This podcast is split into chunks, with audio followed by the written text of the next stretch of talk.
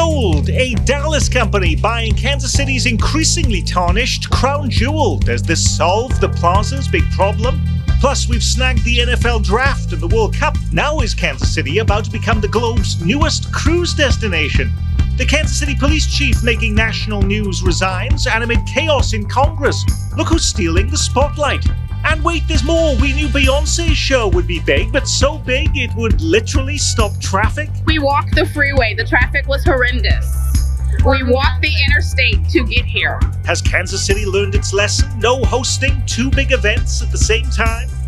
Week in Review is made possible through the generous support of A A R P Kansas City, R S M, Dave and Jamie Cummings, Bob and Marlise Gorley, the Courtney S. Turner Charitable Trust, John H. Mize and Bank of America N A co-trustees, the restaurant at nineteen hundred, and by viewers like you. Thank you. Hello and welcome, I'm Nick Haines, and it is glad to have you on board as we take you on a journey through the week's most impactful, confusing and befuddling local news stories, rolling up their sleeves to dissect the week's top local headlines. From K S H B T V Channel forty-one, Dia Wall, by the way, just awarded Regional Emmy this week for Best News Anchor. Congratulations uh, on that. He wins the award for Best Dressed Man in Kansas City Media from our Metro's newest paper, newspaper, Next Page K C, Eric Wesson. He first broke the news this week that a Texas company was getting ready to buy the plaza. He is Mister City Scene K C, Kevin Collison.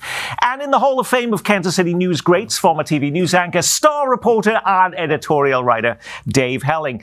Now, did you know we are currently working on a documentary about the Country Club Plaza as it marks its one hundredth birthday this year? It's coming out this November, but the storyline is being scrambled this week as a Dallas company swoops in to buy what has often been called Kansas City's crown jewel, while that crown has been slightly tarnished over the last few years with an emptying out of retailers and concerns over crime. How does new ownership change things, if at all, Kevin?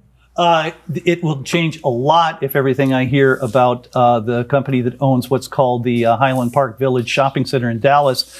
One caveat, it's not a done deal yet. They have a contract. They're doing their due diligence. You know, things could fall apart, but it does look highly likely.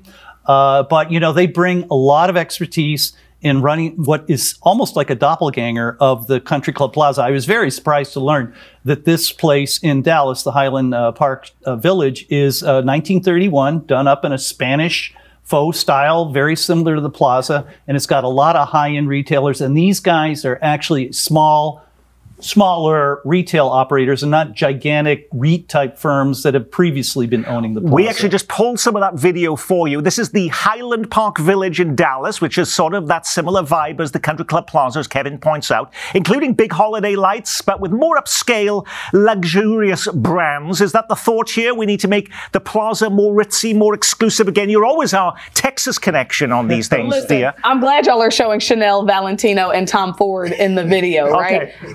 The the shopping experience, Highland Park Village, Highland Park is the wealthiest suburb in Dallas, which is a much larger metro area than Kansas City, right? So the shopping experience, totally different. Yes, there are some smaller shops there, great local restaurants, but um, I, I, Chanel?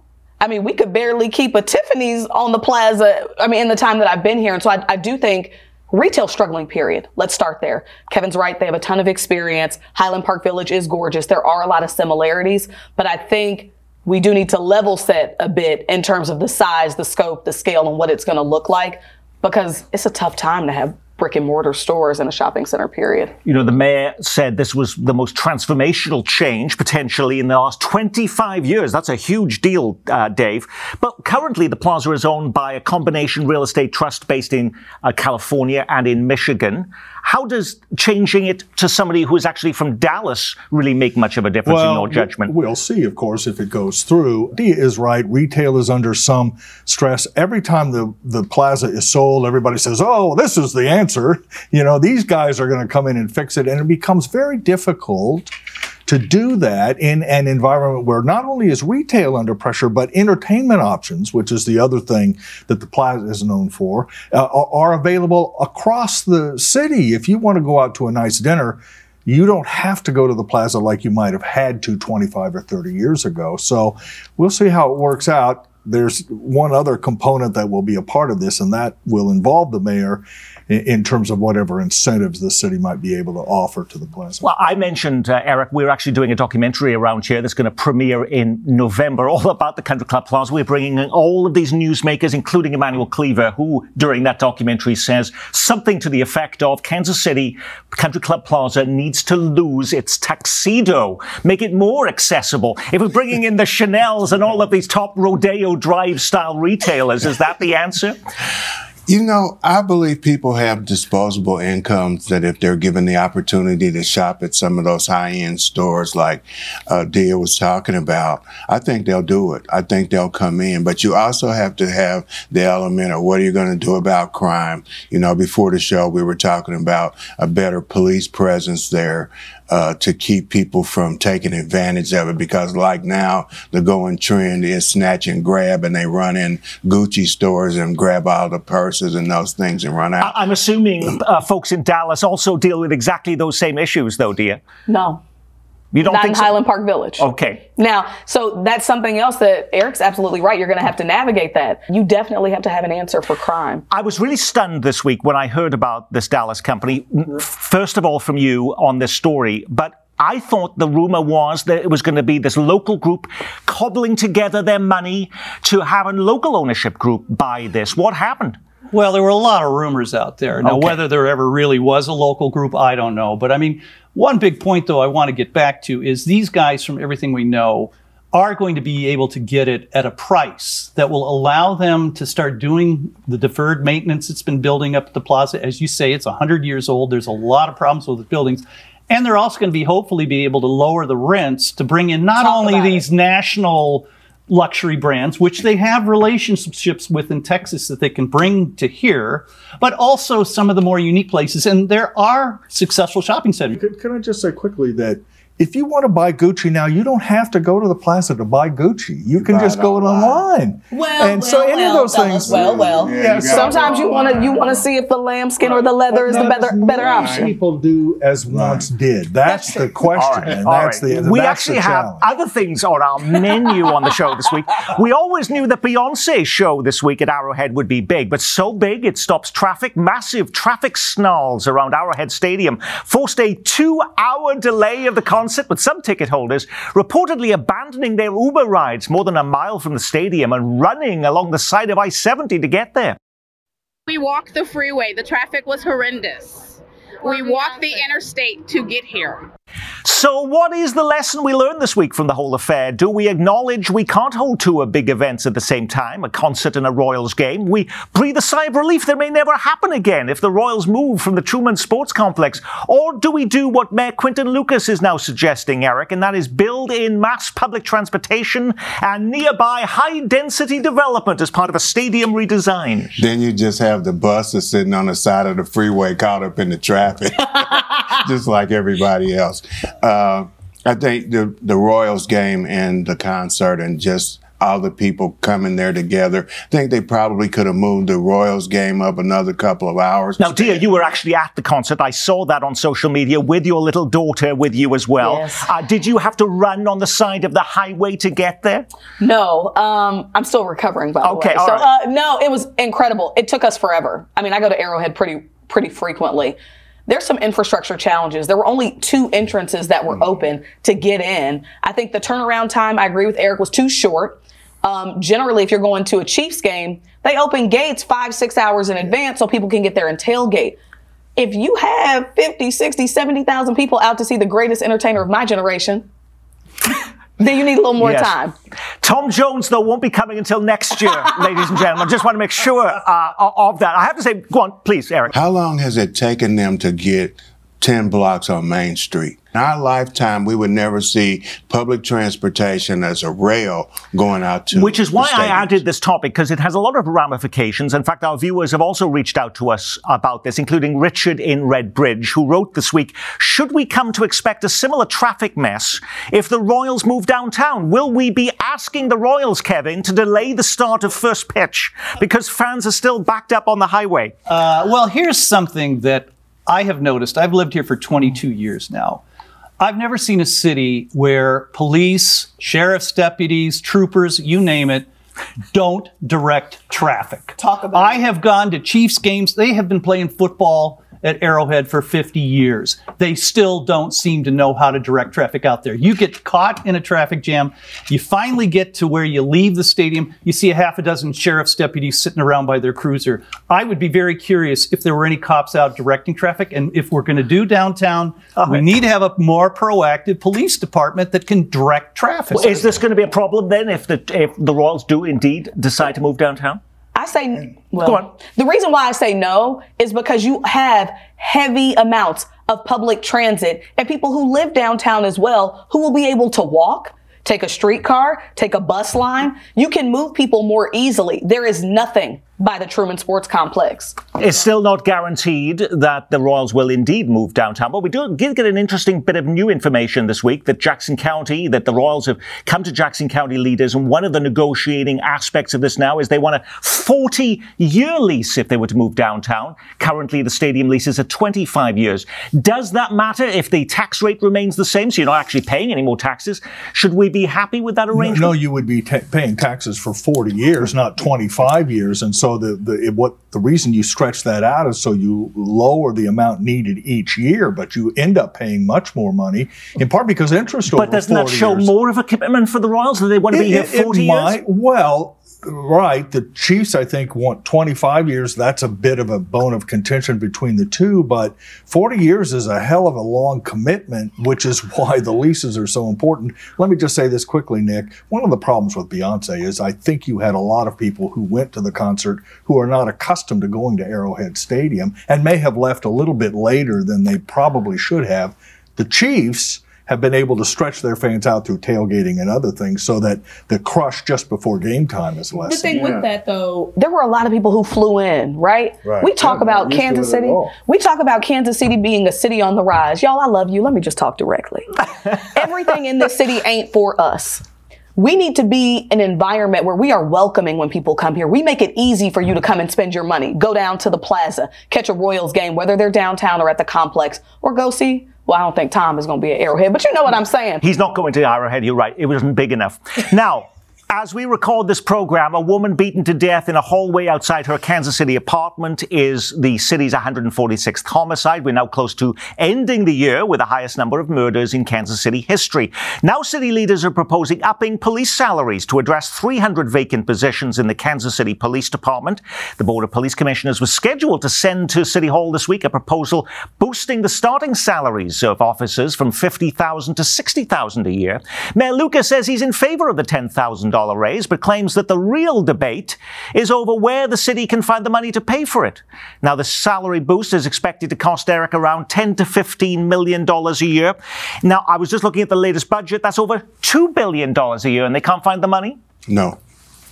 If, if they don't want to find it, they can't find it. If they juggle things around and say they can't find the money, Uh, they can't find it. But what's the extra ten thousand dollars going to do? Is that going to attract more police officers with no plan on what to do? The problem with the police department is lack of leadership that has a vision, because they said uh, a year ago or two years ago, oh, well, let's get people from outside. You don't have to live in Kansas City, and that's going to have people tearing down the doors to be a police officer. But again, the police officers that I talk to, they all say it's a leadership problem, and it's a disconnect between city City Hall and the police department. That's where the problem lies. Well, and that gets into our favorite topic is we just don't have local control. We have no idea how the police department's running its recruiting, et cetera. And I got to tell you, if If there is a proposal out there to increase the starting wages by ten grand, it should be part of negotiations with the police union and getting some concessions from them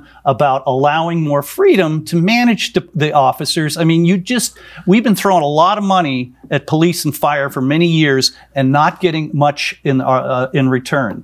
Police and fire in Kansas City, Missouri make up sixty-five to seventy percent of the budget year after year after year.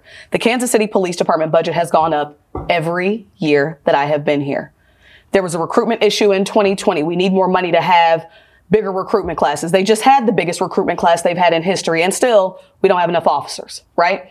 The challenge for me becomes, if you want the ten thousand dollars more for starting salaries for police, I don't think anybody takes issue with that.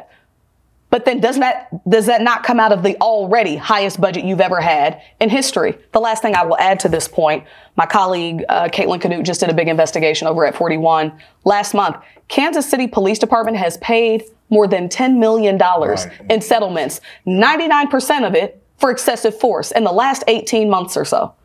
So that money comes out of the budget. So when you talk about things like every time there's an additional expenditure, you come to the taxpayers.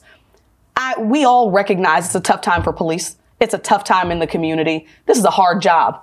But that don't really have anything to do with the fact that every year the budget goes up and every year we get the same, same complaints. Speaking of law enforcement, have you noticed our police chiefs seem to be falling like flies? Just a couple of weeks after the Overland Park police chief resigns, the top cop in Marion, Kansas, has hung up his badge after making national headlines over a police raid of the town's newspaper. Gideon Cody was a former senior ranking officer in the Kansas City Police Department before grabbing the national news spotlight.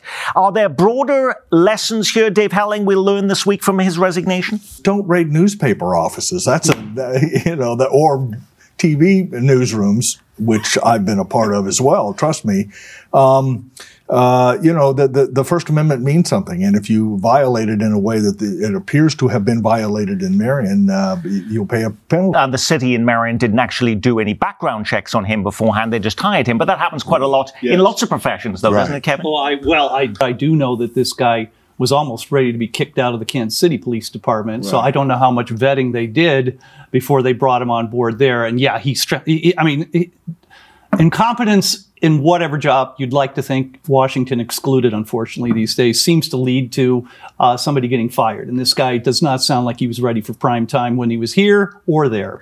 The biggest news story of the week involved an historic vote in Congress to oust House Speaker Kevin McCarthy. While there are a thousand places you can turn to to find out what happened and what's next, did you notice that Kansas City area Congressman Mark Alford seemed to get more attention than anyone else in the inevitable media frenzy over the story after saying that the House needed a A marriage counselor, the former Fox four News anchor, was booked on pretty much every news network and cable news show. It should be noted that no Kansas or Missouri Republicans voted to remove the House Speaker, but Kansas City Democrats Sharice Davids and Emmanuel Cleaver did vote to ditch McCarthy. This is a decidedly national story, but does it have a local ripple effect, Dave Helling, we may be overlooking at this point? Well, it's not limited to Washington. We see the same thing oh, at Jefferson City. Amen. We see the same thing in Topeka, and we'll see it in twenty twenty-four. Nick, that That's really the local impact, is this idea of a fringe wing of the Republican Party controlling the agenda to the detriment of some effort to reach consensus is very true in the state legislatures in our region. Just as, as, as it is true in Washington, D C. Two years ago this week, uh, Mark Alford, by the way, was still reading a teleprompter in Kansas City over at Fox four News. Uh, have you got an announcement to let us know about? No, no, no. No. I like being where I'm at. Okay. I vote, and it's then always I talk a possi- It says something about the possibility. But she's going on the road to follow the idea of former T V reporters and anchors running for public office is everywhere. I mean, yeah. Carrie Lake in Arizona and Mark Alford. I mean, it has happens a lot. Oh, we don't get newspaper guys running for higher well, office. We're, we're just too old for that. Because it actually requires votes. Uh, okay. All right. Have you seen those ads for Viking River Cruises? Exploring the heart of historic Europe with Viking, you'll get closer to iconic landmarks, to local life and legendary treasures. This could already be on your bucket list for one of your big vacations, sipping wine while some of Europe's great capitals pass slowly by. What if you could actually get on board in Kansas City? Port K C says the Global River Cruise Company could be adding a stop in Kansas City. I'm assuming you're not going from Kansas City to Amsterdam or Kansas City to Paris and Prague. What is being proposed here, Kevin? It's a very modest situation right now. Uh, what do you mean modest? It, well, this is a big deal. Let's just say, here's what's going on. Port K C has been approached by a river cruise operator. Yes. There are three major ones in the United States, Viking being one of them, that currently runs cruises on the Mississippi and the Ohio River, and they're thinking about yeah. extending it down the Missouri and seeing if Kansas City would be available as a port of call. Yeah. So they're being asked to investigate building a dock, which would not be an expensive thing, where these folks could be on the river cruise. They could stop off in Herman and Lexington and all these little towns that are along the Missouri River, come to Kansas City, get off the boat, and they're really intrigued with the fact that older tourists with lots of money usually are on these river cruises, and then they could take little buses out to the Truman Library, to the Negro League Baseball Hall of Fame, or hop on the streetcar and go downtown or to the plaza. So it's it's a it's a really interesting tourism opportunity. I, I was in that, I was looking at the Viking brochure. They actually already have a twelve-day cruise that goes through the heartland, as as Kevin points out.